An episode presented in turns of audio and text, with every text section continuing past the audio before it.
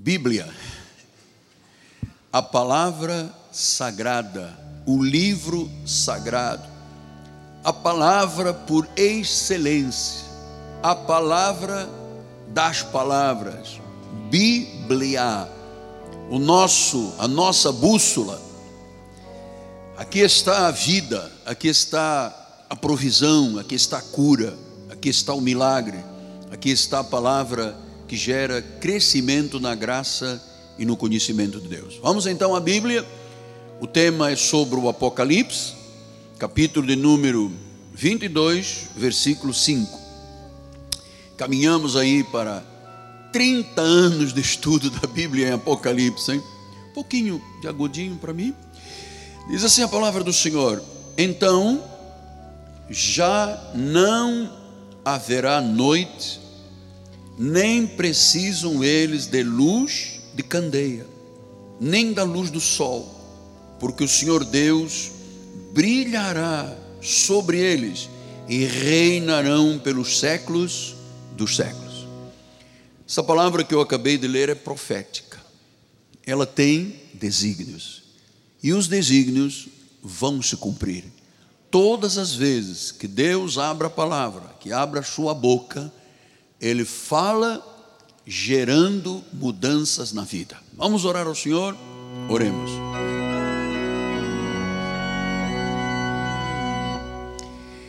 Senhor Jesus Cristo, Senhor Jesus Cristo, Senhor Jesus Cristo, o Todo-Poderoso, o Senhor de Senhores e o Rei de Reis, Fala a tua igreja. Usa os meus lábios, usa as minhas cordas vocais, usa a minha mente, o meu coração. Mas usa de tal forma, Senhor, que eu diminua neste altar. Diminua, diminua até desaparecer, para que Cristo seja a voz e a presença transformadora das vidas. Fala-nos em nome do Senhor e certamente, porque ela não volta vazia, nós vamos ouvir muita gente dizer: foi a mão de Deus que fez isso. Em nome de Jesus, a igreja diga amém. Muito obrigado, meu bispo. Meus amados irmãos, minha família, santos preciosíssimos, eleitos segundo a presciência de Deus, a prognoses de Deus, a predestinação de Deus, meus filhinhos em Cristo Jesus. Eu me alegro no Senhor, eu exulto no Deus da minha salvação. O Senhor Deus é a minha fortaleza, Ele me faz andar altaneiramente. Oh, como eu amo Jesus! Oh, como eu adoro Jesus. Oh, como eu glorifico e magnifico este nome bom, poderoso, o nome de Jesus Cristo. Obrigado, Deus, por eu poder estar neste altar.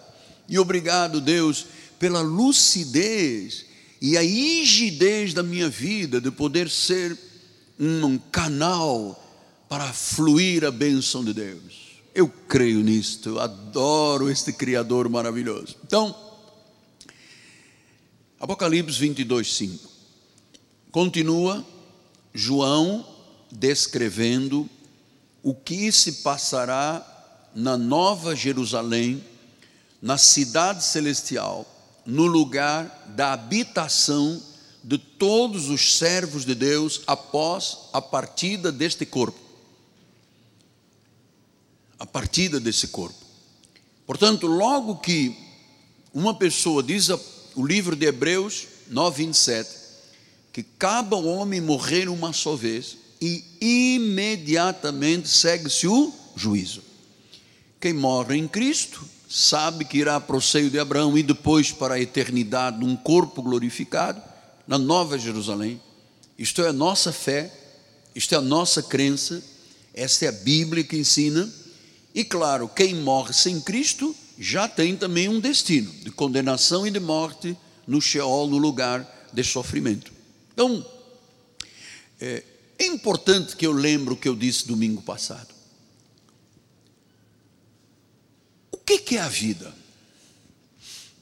Na lógica humana, no pensamento do homem, a pessoa nasce, vira bebê, adolescente, menino, menina, vai estudar, vai trabalhar, vai casar, vai constituir família, tem filhos, luta pela vida, envelhece e morre.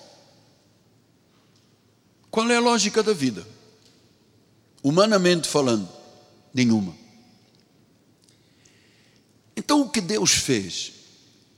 Este encontro que eu e você tivemos com Deus, esta regeneração, esta lavagem, esta saída da morte para a vida, esta saída das garras de Satanás para as mãos de Deus, das trevas para a luz, nos dá a convicção e a certeza do que vai acontecer para, com a nossa vida para a eternidade. Por isso, irmãos, é que só a vida de um cristão tem sentido. Só a vida de um salvo tem sentido. Porque qual é o sentido da vida? Se não for isto, o que, que é? É nascer, trabalhar, sofrer e morrer? Qual é a lógica da vida? Eu tenho essa experiência, o senhor tem essa experiência, todos nós, porque enquanto não houve essa transformação da nossa vida, que se chama a salvação, o novo nascimento, o que, que era a nossa vida? Qual era a lógica que tinha a nossa vida? Nenhuma. Mas em Cristo, em Cristo Jesus, permanecendo nele, sendo ramo da videira, damos muitos frutos, permanecemos nele, temos direito de pedir o que quisermos, Deus honra. Portanto, esta faceta da vida de um salvo tem determinações proféticas do que ocorrerá daí em diante, especialmente com a vida eterna. A vida tem sentido com Jesus. Jesus disse uma coisa que eu entendo que é a chave deste pensamento. Ele diz assim: sem mim nada podeis fazer.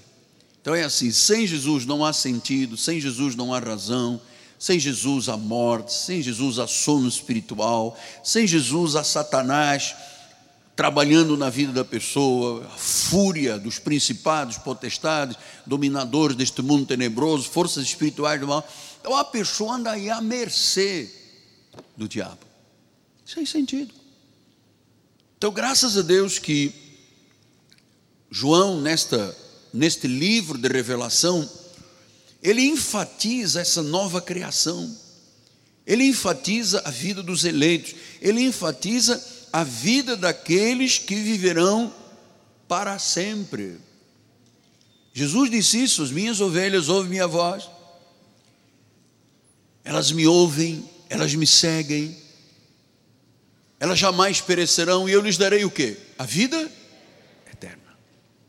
Portanto, irmãos, eu gostaria muito que todos os senhores tivessem esta convicção. Porque quem não tem esta convicção tem medo da vida, tem medo do amanhã, tem medo da morte, tem medo de tudo, do diabo, do inferno, não vive. É um tormento a vida. Então, Apocalipse 21, 23, ele diz assim: já, Apocalipse 21, 23, está aqui no início da página, isso. A cidade não precisa, está repetindo o 22, 5, né? Não precisa nem de sol, nem de lua, para lhe darem claridade pois a glória de Deus, a glória de Deus, no hebraico Shekinah, a glória de Deus iluminou. E quem é a luz desse, dessa nova Jerusalém? O Cordeiro, o Cordeiro de Deus. Jesus é a lâmpada é a luz que ilumina a nossa vida. Então, versículo 25 volta a dizer: Suas portas nunca jamais fecharão de dia, porque nela não haverá noite. Então, eu entendo que, ah, não havendo noite, não há trevas. Quer dizer que uma vez em Cristo, na luz e para a eternidade, com o Cordeiro que é o candeeiro. Então, amados, Diz a palavra que o Senhor Deus brilhará sobre eles. O Senhor dos Senhores, o Todo-Poderoso Jesus, o Rei de Reis, aquele que é o único, ele diz: Ele brilhará. Amados, eu gosto dessa expressão também por quê? Porque a vida sem Jesus é uma vida amorfa, é uma vida morta, sem sentido, não tem brilho. O indivíduo pode ter um carro belíssimo, a pessoa pode ter milhões guardados numa poupança, pode ter investimentos pesados, mas quantas vezes você ouve um milionário nos Estados Unidos pulou do 18º andar? Ele tinha uma fortuna de 800 milhões de dólares. Por que, que ele pisou na, na, na beira de, uma, de um precipício, de uma janela e se atirou? Porque ele não tinha sentido de vida. Há uma palavra assustadora que tem que ser sempre esclarecida pela igreja, que é a questão do suicídio tem crescido muito, especialmente entre jovens e adolescentes, porque o jovem que não tem Deus, ele diz assim: qual é o sentido da minha vida? E nesse desespero, muitos buscam o suicídio para tentar responder à ausência de Deus na realidade. Então, nós precisamos de dizer que quando a luz de Deus brilha na vida de uma pessoa, não há mais confusão, não há mais dúvida, não há mais vida desnorteada, não há mais vida apreensiva, sofrida, cheia de remorsos do passado, de dores, de crises existenciais, de uma mente agitada, perversa. Não tem mais. Quem está em Cristo é nova criatura. As coisas velhas passaram. Então diz que o Senhor brilha brilhará sobre eles, e eles reinarão pelos séculos dos séculos. Portanto, esta expressão nos mostra mais uma vez, em Apocalipse 22, 5, diz a palavra do Senhor, Apocalipse 22, 5, bispo, uh, logo no início da mensagem, Apocalipse 22, aí, não haverá noite, não haverá dia, não precisarão de candeia nem luz de sol, porque o Senhor brilhará sobre e reinarão pelos séculos. Quando ele diz pelos séculos, está falando da eternidade. E nós acreditamos que uma vez salvo, é salvo por todos os séculos. Uma vez filho, é filho para sempre. Uma vez ungido, é ungido para sempre. Uma vez selado, é selado para sempre. Quando se está em Cristo, não se pode mais pensar só na vida da existência física. Nós temos que pensar na eternidade, porque ele diz: reinarão. Não seremos ali filhos bastardos sofridos o sacerdócio da nossa vida, a chamada da nossa vida, ela é pelos séculos dos séculos. Por isso o nosso entendimento de que salvação nos perde. Esta promessa é mais uma vez o Senhor dizendo: é pelos séculos dos séculos que você vai reinar. Começamos reinando em vida física e continuaremos reinando para a eternidade. Apocalipse 26 diz a palavra do Senhor: Bem-aventurado e santo é aquele que tem parte na primeira ressurreição. Sobre essa segunda morte não tem autoridade. Pelo contrário, serão sacerdotes de Deus e de Cristo e reinarão com ele mil anos. Então, veja, há uma segurança no nosso chamado espiritual. Há uma convicção, há uma certeza. Eu venho dizendo isto aqui domingo após domingo, nos cultos da noite o livro do Apocalipse. Então ele diz: a segunda morte. Quer dizer que para o crente só morre uma vez, que é no corpo físico, o pó que volta ao pó. Mas para o descrente haverá uma segunda morte, que é a condenação espiritual. Então isso é muito dramático. É muito dramático a pessoa conhecer estas verdades e simplesmente virar as costas a Deus. É dramático, porque isto é uma realidade. Nada vai mudar o que Deus deixou estabelecido. Então, eu disse que isto será o nosso estado eterno. Apocalipse 5:10. E para o nosso Deus, os constituíste, reine e sacerdotes e reinarão. Ele não disse, haverá um reinado de 10 anos, 5 anos, 20 anos, 50 anos. Não. E reinarão pelos séculos dos séculos. Então, Apocalipse 3, 21 ele disse ao vencedor: Dar-lhe-ei sentar-se comigo no meu trono. Assim como também eu venci e me sentei no meu, no, com o meu Pai no seu trono. Então há uma garantia, a nossa vida está garantida, está selada para o dia da redenção. E ele diz: Vai se assentar comigo. Portanto, o lugar de honra nos espera também na eternidade. Pastor, e como é que eu posso ter um sinal, uma pista de que isto pode ser uma realidade? Se você estiver na igreja. A igreja é um pequeno céu.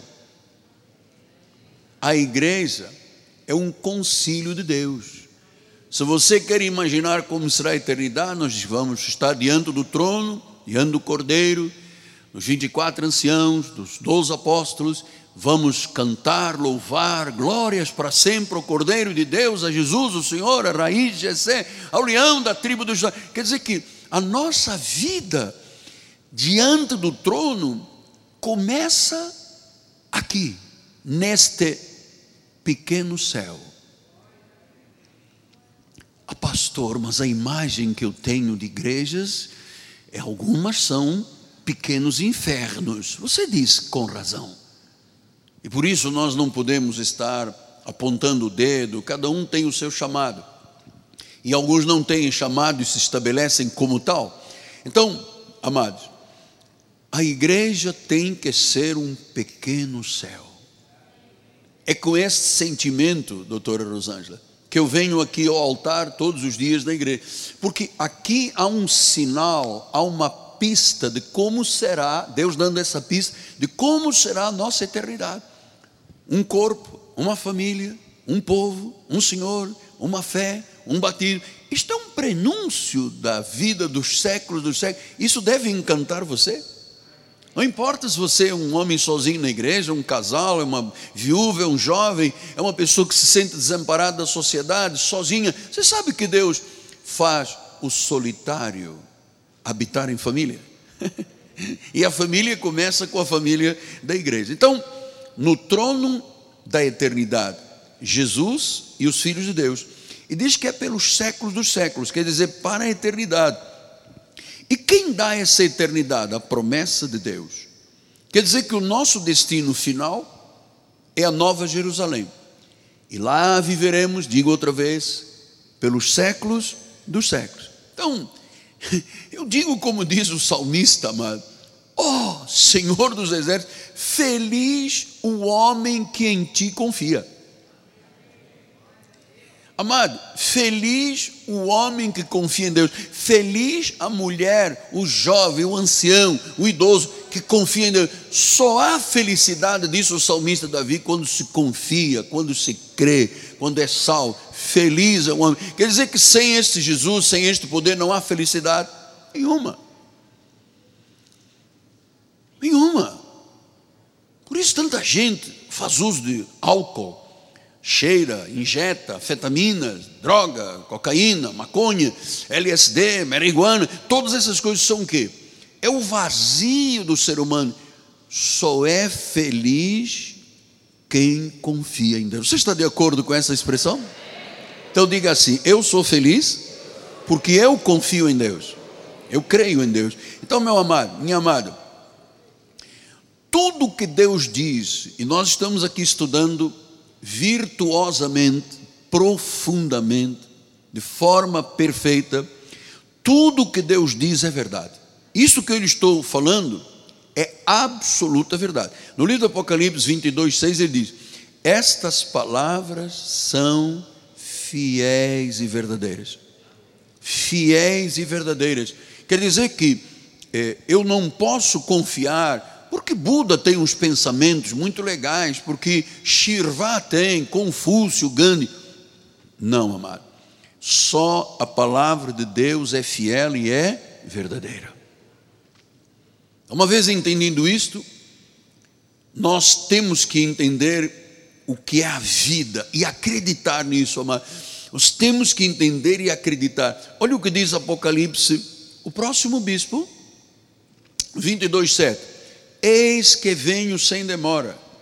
Bem-aventurado, feliz, da palavra grega makarioi, makarioi, bem-aventurado aquele que guarda as palavras da profecia deste livro. Se você guardar estas palavras, se você acreditar nessas palavras, você já é um feliz, uma pessoa feliz na sua verdadeira acessão da palavra. Amado, felicidade. Você sabe que há pessoas que não têm nada na vida e são muito felizes? Tem gente que tem tudo e é infeliz. Dá tiro na cabeça, atira-se da rio Então, amado, nós não precisamos muita coisa para sermos felizes. Nós precisamos da bênção de Deus e do abençoador, que é Jesus Cristo. 22, 29. Amém. Glória a Deus. Apocalipse 22, 8 e 9. Eu, João, sou quem ouviu e viu estas coisas. E quando eu ouvi e vi, eu prostrei-me ante os pés do anjo que me mostrou estas coisas para adorá-lo. Versículo 9. Então ele me disse: Vê, não faças isso, não me adores. Eu sou um conservo teu, eu sou servo como você é, dos teus irmãos, os profetas, os que guardam as palavras deste livro. Por isso que o inimigo lutou sempre muito desesperadamente para que ninguém acreditasse no livro de Apocalipse. A maioria dos pregadores diz isso. Apocalipse é difícil, é enigmático, tem muito sinal, tem besta, tem pérolas, tem esmeralda, tem cordeiro, tem dragão tem meia, meia, meia. Isto tudo, Deus disse a João: João, escreve o que ocorreu, o que aconteceu, o que você está vendo agora e escreve o que acontecerá. Portanto, não existe outro livro na Bíblia mais completo, mais verdadeiro, mais fiel do que o livro do Apocalipse. Apocalipse 22, 10 e 11. Disse-me ainda: não celes as palavras da profecia deste livro. O tempo está próximo. Ele disse: não limite, não cele, não, não pense que as coisas já acabaram, porque ele disse: o tempo está próximo. Jesus está para voltar. Lembre-se que ele dizia isto há dois mil anos atrás. Jesus está voltando, Jesus está voltando. E a igreja, a verdadeira igreja de Jesus nesta terra, crê sinceramente que Jesus vai voltar, os mortos ressuscitarão e os vivos, diz que verão quando a nuvem descer, o Senhor vier em glória para fazer um novo céu e uma nova terra. É essa Jerusalém celestial. Você pode dar glória a Deus? É essa, é essa. Depois, vamos lá, é importante você viver isso. Versículo número 11 Diz assim: agora o Senhor está mostrando. Porque a ideia que as pessoas têm é que Jesus é Papai Noel. É assim: se eu quiser, eu o aceito. Se eu não quiser, eu lhe viro as costas. Como se os desígnios fossem estabelecidos pelo homem. Todos os desígnios de Deus têm que se confirmar. Amado, quando Deus tem um plano na vida de uma pessoa, ela pode ir ao fundo do poço, ela pode ir a um tremedal de lama, ela pode estar no pó, ela pode estar na aflição, ela pode estar onde estiver. Se é ovelha, ela ouvirá e virá. Os desígnios de Deus têm que se confirmar. E agora ele mostra que a vida eterna não é para todos. Oh, mas apóstolo, isso é uma injustiça de Deus. O meu vizinho é, mata pessoas, esfola, bebe, bebe. Então, ele não tem direito a viver a vida eterna. A Igreja Católica diz que sim, que vai para um purgatório e a missa santifica e a pessoa vai viver a eternidade. Amado, nós não devemos de acreditar em fábulas. Nós não acreditamos em fábulas, nós acreditamos na verdade de Deus. Fábula é fábula. E achar que se Deus não diz na Bíblia que há um purgatório, achar que existe, é muita ingenuidade. É muita ingenuidade. Então ele diz: olha as duas sementes aqui. Continue o injusto fazendo injustiça, continue o imundo sendo mais imundo, e o justo. O justo continue na prática da justiça e o santo continue a santificar-se. Então ele identifica aqui quem são as pessoas que realmente têm o direito asseverado e garantido da eternidade? A Bíblia diz: o justo, o santo. Então, ouça, você é justo. você santo. Porque quem é semente da perdição, a Bíblia diz: se ele é injusto, ele vai continuar sendo injusto, morrerá injusto. Ele é imundo, ele vai ser mais imundo ainda. Não tem parte com Deus. São aqui as duas sementes. Então a igreja crê na segunda vinda de Cristo, crê que voltará. E ele diz no versículo 12: Eis que venho sem demora. Veja, se passaram dois mil anos. Você não entende que a coisa está mais iminente? Está mais iminente. Então ele diz: Eu venho sem demora. E comigo está o galardão, está a recompensa, que eu vou retribuir a cada um segundo as suas obras. Então nós temos que aproveitar o tempo de peregrinação nesta terra. Nós somos peregrinos, nós não somos daqui, nós somos lá do alto. E enquanto aqui estivermos, o Senhor nos chamou para fazermos obras. São as obras preparadas de antemão, para que andássemos nela. Olha, vir à igreja é uma obra preparada de antemão. Dizimar é uma obra preparada de antemão. Contribuir para o evangelho no mundo, no reino, uma obra de antemão. Dar um folheto, dar um testemunho, ajudar uma pessoa, orar por uma pessoa, são boas obras. Não se refute de fazer as obras que Deus tem para a sua vida. Então, é, nós acreditamos que há um galardão. Tudo que eu faço aqui nesta terra tem um memorial, diz o livro do profeta Malaquias. Eis que há um memorial. Tudo que Deus, tudo que você faz, tudo está registrado no memorial. Veio à igreja, registrou, dizimou, registrou, celebrou, registrou. Há um memorial. E Deus não se esquece das nossas obras. A Bíblia diz no livro de Hebreus que não é em vão. Quer dizer que, no mínimo, as pequenas coisas não são em vão, não são em vão. Amado, há um galardão. Então, a minha pergunta agora é, pastor, mas então o que que o cristianismo tem a oferecer à sociedade? O senhor fala, numa vida, numa igreja que é um pequeno céu, numa palavra transformadora. Tudo bem, nós já estamos aqui dentro, já fomos alvo do Senhor, Ele já lançou a rede sobre a nossa vida, Ele já pegou os peixes, separou o peixe ruim para um lado, o peixe bom para o outro, Ele já nos deu a capacidade de comprarmos a pérola de grande valor, já trocamos todo mundo por uma pérola de grande valor, Jesus Cristo né? já temos vestes novas. Agora os nossos odres são odres novos com vinho novo, vestes novas com odres novos. Somos realmente pessoas aquinhoadas com uma bênção de Deus na vida. Graças a Deus, graças a Deus. Então, o que, é que nós podemos oferecer a esta sociedade? Pastor, o senhor diz coisas tão preciosas. O Senhor ensina coisas tão profundas à igreja. O Senhor vai lá no coração de Deus e nas profundezas do coração extrai o alimento bíblico, extrai a revelação, a luz. O que, o que, que eu posso então oferecer a esta sociedade que está lá fora? Que a cada, a cada 15 minutos uma mulher é estuprada, que a cada meia hora uma pessoa suicida, que cada dia se praticam dezenas de abortos, se matam pessoas. O que, que nós temos para oferecer? Agora vamos à segunda parte da mensagem, porque o injusto é injusto, o profano é profano, o que faz erro continua fazendo erro.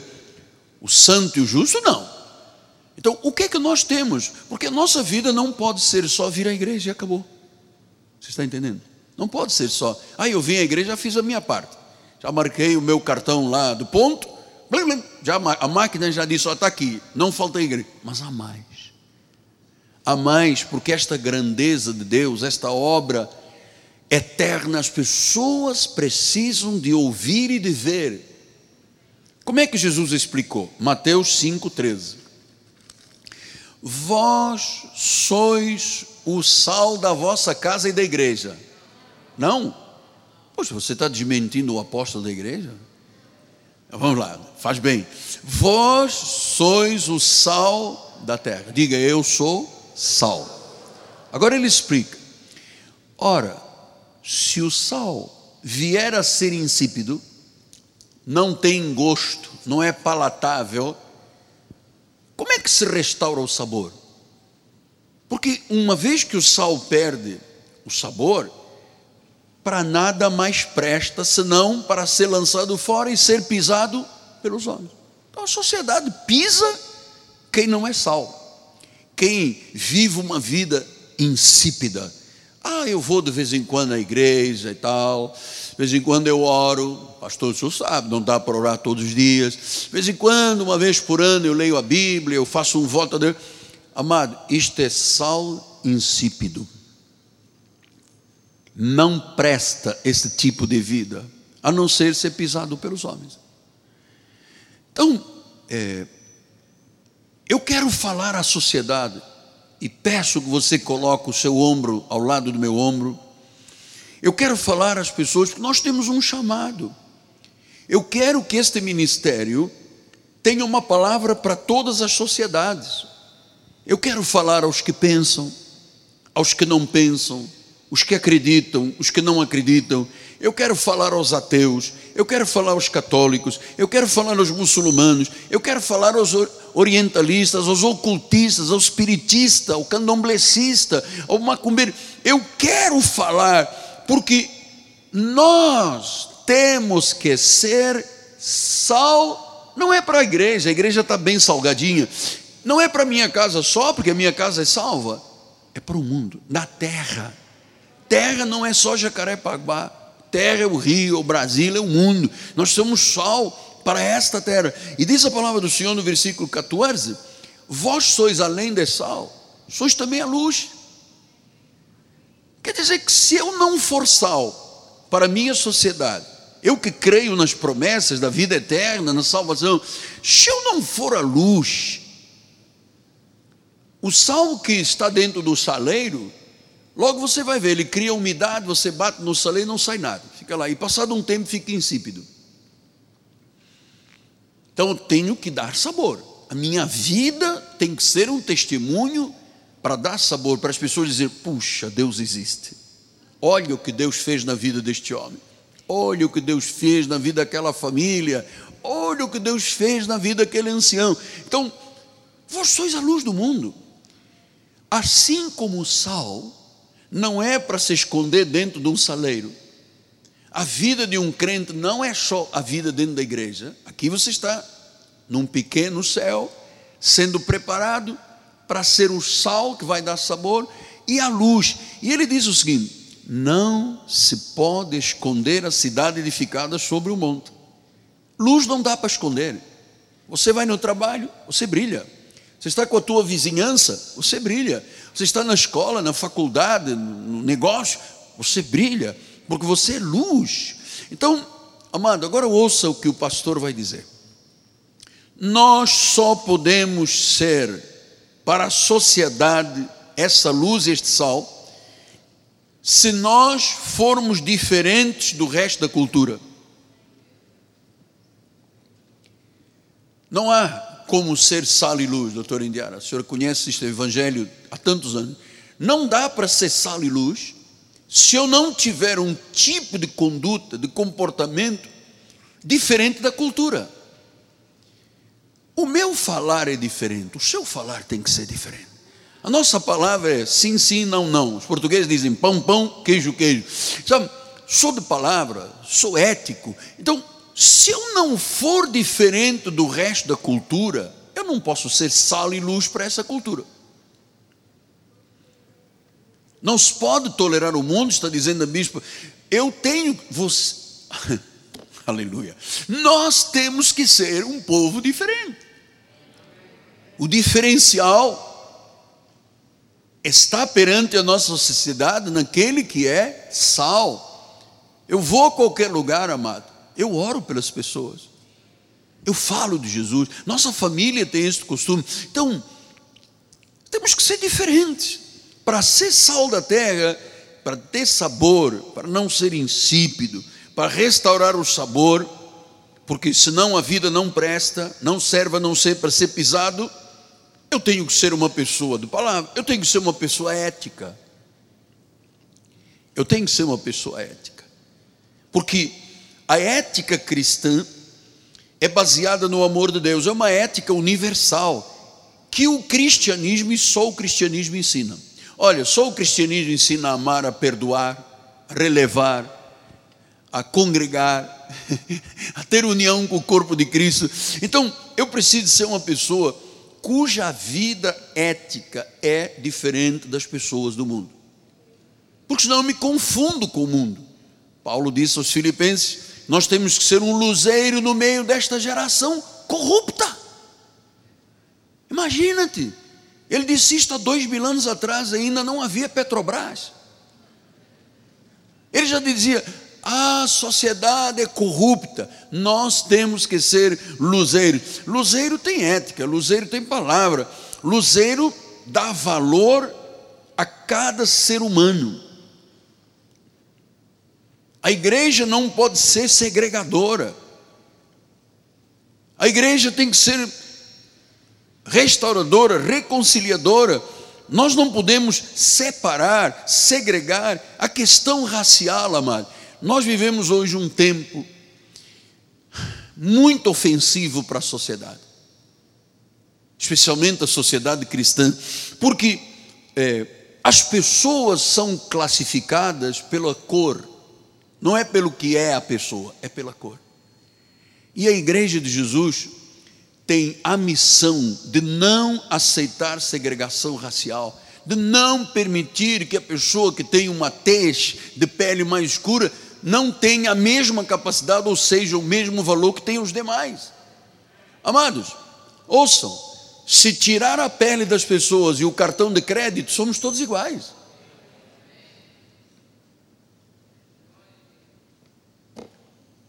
Somos todos iguais. Então, a, a igreja tem que promover esta, esta inserção, esta inclusão e não permitir marginalização de grupos sociais, de fatores econômicos, culturais, históricos, desigualdades, o direito da mulher. Você veja, foi preciso criar uma lei da Maria da Penha para que os homens fossem punidos por agredir as suas companheiras, suas esposas.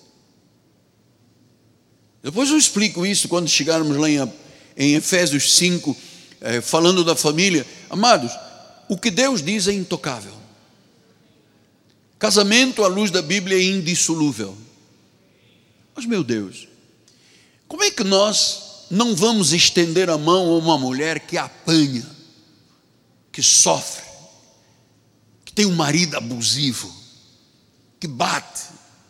Eu estava vendo agora um vídeo, ah, antes do culto, de um militar, uma pessoa, enfim, de uma patente militar, agarrou uma senhora na delegacia e meteu-lhe murro, e meteu pontapé, e chute.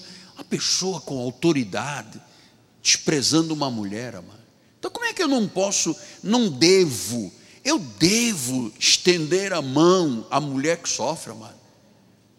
Graças a Deus aqui na igreja, você sabe, as pessoas vêm já com casamentos, com uniões feitas antes de ter Cristo. A Bíblia diz que aquilo que Deus une, o homem não separa. Então eu entendo que é intocável, eu entendo que é indissolúvel, mas eu entendo que uma pessoa que é agredida, que passa fome, que é violentada, tem que ter a misericórdia de Deus e ajudar esta pessoa a ser feliz. Esse homem não é merecedor dessa esposa. A igreja tem que ter esta visão. Olha, eu ia dizendo há pouco, nós temos alguns casais que chegaram aqui e viviam uma vida infernal, amado. Infernal. Deus os arrastou aqui para dentro. E nós entendemos que tinha que haver um gesto de misericórdia da igreja, porque aquilo não era um casamento. Aquilo era um, um inferno. E se eu, como líder da igreja, não dissesse: olha, o que Deus diz é intocável, casamento é, é indissolúvel, não pode, mas. Como é que se faz? Vamos deixar uma mulher condenada o resto da vida, pisada por um homem? A igreja não vai fazer nada, não vai permitir uma reconstrução de vida não vai estender a mão ao sofrimento. Então, Graças a Deus que estas pessoas me ouviram, e eu vou lhe dizer, para a glória do Senhor, nós temos aqui na igreja vários casais que reconstruíram as suas vidas. Reconstruíram. E hoje são felizes. Ah, e eu vou lhe dizer mais: tanto marido quanto esposa, o ex ou as ex, continuam aqui na igreja, são salvos, convivem, porque, amado, o que, que é uma, uma união de um casal aos trancos e barrancos. E você sabe, a sociedade despreza as pessoas sofridas, ninguém gosta de uma pessoa sofrida. Então, amado, nós temos que ir. Você sabe como é que se destrói uma, uma árvore? Matando a raiz. Você pode ter uma árvore de 50 metros de altura. Se você quer destruir essa árvore, você tem que matar a raiz. Amado, nós temos que matar a raiz do racismo da violência verbal, física, humilhação das pessoas, nós temos que matar a raiz. Nós temos que matar a raiz, destruir a raiz. Então, uma vez que eu tenho esse tipo de pensamento, eu sou realmente sal e luz. Eu sou sal e luz. Nós temos visto estes dias, minha esposa me passou uma imagem daquela série sobre Crown. Crown fala do reinado da monarquia da Inglaterra, né? E a monarquia da Inglaterra é a única monarquia que persiste aí. A rainha da Inglaterra já viu um monte de presidentes da república morrerem, serem destituídos, e ela se mantém lá, firme, já com 90 e poucos anos, toma-lhe o seu Berry Nightzinho, está lá a rainha. A rainha teve quatro filhos. Aliás, ela é amada e adorada pelos ingleses, é amada pelo mundo inteiro. Eu, pelo menos, acho a rainha uma fofa. Fofinha. Mas ela teve filhos, e um dos filhos cometeu um delito lesa pátria contra a monarquia. Ele era apaixonado por uma mulher que era casada. E a rainha disse a ele: Você quer ser rei um dia? Você tem que manter o seu casamento. E ele, por portas travessas, tinha uma relação com uma mulher casada, que depois veio a ser a esposa dele, todo mundo sabe dessa situação. Mas tinha que se criar uma imagem de um homem bom, de um futuro rei. Então ele se casou com uma menina que não tinha cultura, ela era auxiliar de uma escola, de uma professora e fazia faxinas. Só que ela tinha, ela tinha, ela possuía na sua herança lá uma, um conde, não sei de que, da herança. Então pertencia à ramificação da monarquia. Essa senhora casou. Todas as mulheres tinham a maior imagem da nossa Lady Di, né? Todas as mulheres não, Lady Di é aquela perfeita. Amados, o que aconteceu nessa família, tantos reveses, tantos problemas, porque se criou uma fachada. O príncipe, casado com uma menina bonita, linda, uma pessoa simples, não tinha cultura, mas era muito simples, muito a, imagem muito bonita, o povo se encantou com ela. Mas a estrutura que estava por trás disso, amado, era uma estrutura perversa. Acabou em divórcio. Vocês sabem como é que acabou? A princesa teve um acidente, e veio a óbito em Paris, no túnel das almas. Então, isto tudo para lhe mostrar que quando Deus está numa relação, quando Deus está na igreja, quando Deus está na família, as pessoas se tornam modelo para os outros. Nós não vivemos de fachada. Põe a máscara, tira a máscara, põe a persona, tira a persona, põe a persona. Não, não vivemos disso. Então, é o cristianismo que fornece a fonte, é a fonte moral para as famílias, para as crianças, para a pátria. É o cristianismo. Por isso, essa metáfora de Jesus com a questão do sal, isso é uma metáfora. O Senhor estava instruindo os cristãos a serem diferentes do mundo. Você é sal da terra, hein? Você é luz do mundo, hein? Então Jesus estava dizendo: você tem que ser diferente nós só podemos beneficiar a sociedade brasileira e as sociedades do mundo se nós não formos como eles são. Se não formos como eles são, eu posso ser um influencer, eu posso ser sal, eu posso ser luz, porque as pessoas vão ver Deus na minha vida. Então, ah, que sejamos fiéis a estes ideais, que sejamos realmente dedicados, comprometidos, amados. No versículos 15 e 16 ele diz: Não se acenda uma candeia, Deus não pôs luz na minha vida, na tua vida, para depois colocar debaixo do alqueire. Mas Ele quer que a nossa luz esteja no velador, que alumie a todos os que se encontram na casa. Versículo de número 16: Assim brilhe também a vossa luz diante dos homens, para que vejam as vossas boas obras, e uma vez vendo que nós somos diferentes da sociedade, glorifiquem o Pai que está nos céus. Então, meu amado, minha amada, diante dos homens, nós temos que ser luz e sal. As nossas obras têm que glorificar a Deus. Então, as sociedades, as sociedades precisam de Jesus. Mas esse Jesus tem que estar brilhando na nossa vida. A nossa vida tem que iluminar, alumiar as demais, porque o mundo é um mundo de trevas, de corrupção, de engano, de mentira. Então Deus separa o homem a mulher, o eleito, faz com que a sua vida se torne sal, faz com que a sua presença se torne luz, para sermos diferentes para as sociedades. Para que as sociedades queiram, admirem, desejem este Jesus Salvador, ele disse: Eu sou o caminho, eu sou a verdade, eu sou a vida, ninguém vem ao Pai senão por mim. O homem não, não tem nada se do céu não lhe for dado. Então, quando as nações, quando a nossa sociedade, nós temos aqui vários advogados, amados, quando a sociedade olha para as igrejas, o que, que elas veem? Fofoca, briga, problemas, diz que não diz. Ah, algumas pessoas são os piores funcionários. Ah, é sal dentro de saleiro. E claro, quem é que quer seguir uma pessoa que a luz está ofuscada ou o sal que perdeu o sabor? Me diga lá se você consegue saber. Quem é que quer seguir uma pessoa que não tem luz, que não tem sabor, que não tem brilho? Ninguém. Ninguém. Então a nossa sociedade precisa de Jesus. A nossa sociedade precisa ver Jesus em nós. A nossa vida tem que ser motivo de glória.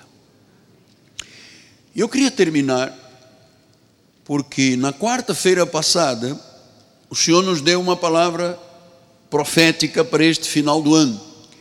E eu anunciei na quarta-feira passada, e o Senhor me disse: Miguel, eu quero que a minha igreja da noite, aqueles que são comprometidos com o estudo da palavra, recebam também essa palavra profética. Então, no livro de Êxodo, capítulo 14, versículo 14, Moisés fala ao povo de Deus, que vinha de 400 anos de sofrimento, de uma dura vida, de uma escravidão terrível, de sofrimento. E o povo começou a clamar a Moisés, começou a dizer: gente, não era melhor termos ficado lá? Lá pelo menos havia comida. Agora nós estamos aqui, diante de um mar, tem montanha de um lado, tem montanha do outro. Olha lá para trás, Olha lá, vem um exército, cavalos, carros de guerra, vão matar, vão destruir, vão aniquilar as nossas vidas. Moisés, o que é que você tem a dizer? E Moisés ouviu o Espírito falar. Ele disse: O Senhor pelejará por vós, e vós vos calareis. Então, diz que é o Senhor esse Senhor que fez essa obra lá, que abriu o mar vermelho, que tirou água da rocha, mandou codorniz, maná do céu, esse Deus que conduzia durante o dia com uma nuvem, durante a noite, fogo de glória, é o mesmo que está aqui esta noite. E Ele está dizendo: Eu não mudo, eu sou o mesmo de ontem, de hoje e eternamente. Sou eu que pelejo por vós. Sou eu que me manifesto na nossa vida. Mas nós precisamos ter agora um grau de confiança triplicado, quadriplicado, centuplicado, porque nós estamos na reta final do ano. E não podemos imaginar que este ano foi perdido, que a pandemia acabou com os sonhos, acabou, derreteu muitas coisas. Não, o Senhor pelejará por vós. E ele diz: Vós vos calareis, vós vos aquietareis. Então no Salmo 46, 1 ele disse: Deus é a nossa nosso refúgio, a nossa fortaleza, é o socorro bem presente nas horas das tribulações. Creia. Ele é refúgio, ele é fortaleza. E diz o versículo número 10, meu abado, diz assim: Aquietai-vos, calai-vos, aquietai-vos, sossegue o teu coração, eu sou Deus. Eu sou exaltado entre as nações, eu sou exaltado na terra. Então eu queria terminar dizendo, meu amado, precisa de acreditar nisto, que Deus está pelejando e pelejará por cada um de nós. E ele disse: Como eu vou pelejar, sou eu que vou à vossa frente. Você tem que se calar, você tem que se aquietar, saber que eu sou Deus, sou exaltado. Aquietar. É muito difícil me aquietar, me sossegar, mas a Bíblia diz: sossega. Quem está fazendo a obra é o Deus verdadeiro, é o único é o soberano. Creia e receba em sua vida. Pai amado e bendito, minha gratidão por poder mais uma vez, ter podido mais uma vez, trazer este princípio bíblico, esta revelação, aquilo que são verdadeiramente os oráculos de Deus. E tu falas à igreja, eu sei que esta palavra caiu como semente, já está germinando, já está trazendo frutos. E todos voltarão para casa debaixo do impacto desta palavra, para serem sal, para serem luz, para serem motivo de regozijo e de glórias para Deus, em nome do Senhor. Que tenhas uma visitação em tua casa, em tua família, na tua fonte de renda, na tua saúde, nos teus negócios. Que o Deus, Criador dos céus e da terra, em Cristo Jesus, supra cada uma das tuas necessidades em nome de Jesus Cristo. E a igreja diga amém, amém e amém. Você gostaria de oferecer um aplauso ao Senhor? Graças a Deus. Vamos ficar de pé. Nossa bispa vai dar a bênção final. Quem puder ficar um minutinho, vamos cantar um corinho. Quem precisar de voltar à sua casa. E não se esqueça, no próximo domingo, após o culto, vá votar. Nós precisamos que Deus faça alguma coisa neste município muito poderosa. Vote com a sua consciência, vote com os projetos e planos, vote quem se identificar com você, mas vote. O Rio precisa do nosso voto. Amém? Bispa, impetre a bênção apostólica. Glória a Jesus. Você está feliz? Diga amém, bem forte. Amém. Glória a Jesus. Levante as suas mãos. Obrigada, Senhor por mais um domingo abençoado, Pai. Obrigada, Senhor, porque nós saímos daqui nesta noite, Senhor, fortalecidos, revigorados, Senhor, porque sabemos que Tu tens uma obra perfeita nas nossas vidas.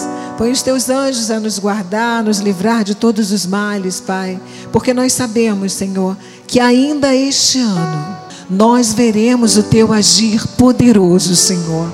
E tomamos posse disso, Senhor. Toda arma forjada já caiu por terra, porque tu és o Deus poderoso para fazer infinitamente mais do que pedimos ou pensamos. Creia que o Senhor vai te surpreender com o melhor, em nome de Jesus. Graça e paz.